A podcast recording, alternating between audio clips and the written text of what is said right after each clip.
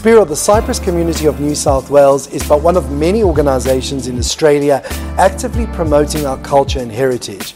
Tell us about the history of the organisation and how the Cyprus community of New South Wales has evolved over the years. Cyprus, as you know, was a British colony, and um, a lot of Cypriots uh, were traveling with British uh, ships or sailors on the on the Greek ships, and they ended up in Australia in uh, the, the earliest that we can have is about the turn of the century, about 1900s.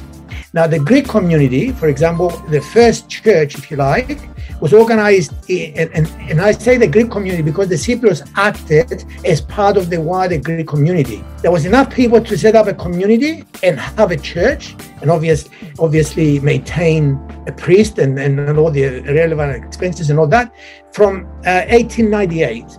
So you, you one of the first people that came here were the Castellorisians. And to give you an idea, the Castellorisian Club was one of the first Greek clubs to be organized in Australia. And everyone knew it. it. It, was the place to be. There was a guy called Aristides. He was from Lemeso. And he ran this coffee shop in what is now the center of Sydney, the city. The Cafenio was the place where all migrants who stepped off the ship when they when they arrived in Australia, usually not knowing anyone, and they had nowhere to go, they had this address. And in the coffee shop, they would meet the other Cypriots who would usually help them with finding a job, finding a room to stay with. From that um, Aristides Cafenio started the, the community, they called it the Evagoras Brotherhood, Adelphotita. And the reason why, because the name, it expresses what it was there for. It was purely to help the new migrants. As the years went by and the center became bigger and bigger, we're now in what they call the inner west. So we're a little bit west of Sydney, but in the inner west. That's where the current uh, club is now. From the 1920s, we're actually in, we've been incorporated for 92 years. The Cypriot community has always punched above its weight.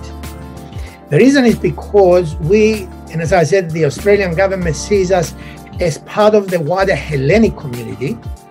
And the Hellenic community is very prominent because there was hundreds of thousands of Greeks that migrated here through the years, and especially in the 50s and 60s. In Sydney, we probably have something like 100 to 150,000. And I say 100, 150 because it depends on how many generations back you go. Cypriots would probably have uh, in Sydney, we probably have something like 10,000 people. What are some of the events organised by the Cyprus community of New South Wales that promote the common Cypriot culture? Immediately after 74, uh, there were two organizations that were formed in every state. In every state, we had the SECA, Συντονιστική Επιτροπή Κυπριακού Αγώνος, or in English we call it the Justice for Cyprus Committee. So every state had one. And then we have the PASECA, the Pan Australian Justice for Cyprus Committee. the state committees were responsible for primarily for organizing all events to do with publicity, to do with the awareness, uh, to lobby the politicians, um, both state and federal politicians, to raise money.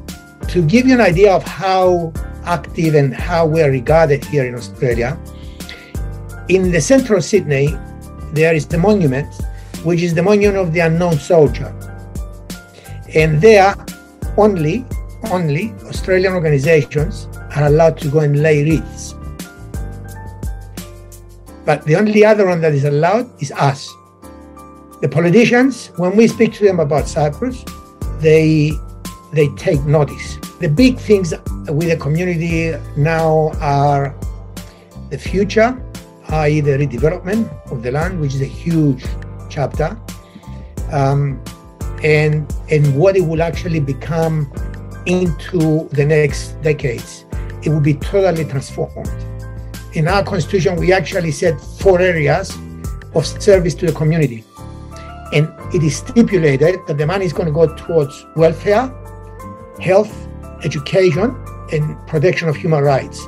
Human rights because we wanted to include the justice for Cyprus in it What message would you like to convey to the Greek Cypriot community, both in Australia and around the globe for 2022? A lot of people might believe that after so many years, that this is not a winnable um, uh, cause. I believe it is. I believe we're about to see big changes that will actually, history will once uh, more come to our side. The people in Cyprus have to believe in their cause. We have to believe that it is possible. And the biggest thing that we have to prove is that after 47 years, nobody, but nobody dare recognize what is the legal uh, occupation of Cyprus uh, uh, as an entity. The United Nations said it's an illegal entity. Nobody other than Turkey. What does that tell us? That everybody recognizes that there is something wrong in Cyprus after 47 years. So, therefore, let's not underestimate what has been done. Let's never give up. Never. So, you know, that's the, the, the message that we should all um, adhere to. And hopefully we'll all live to see it through.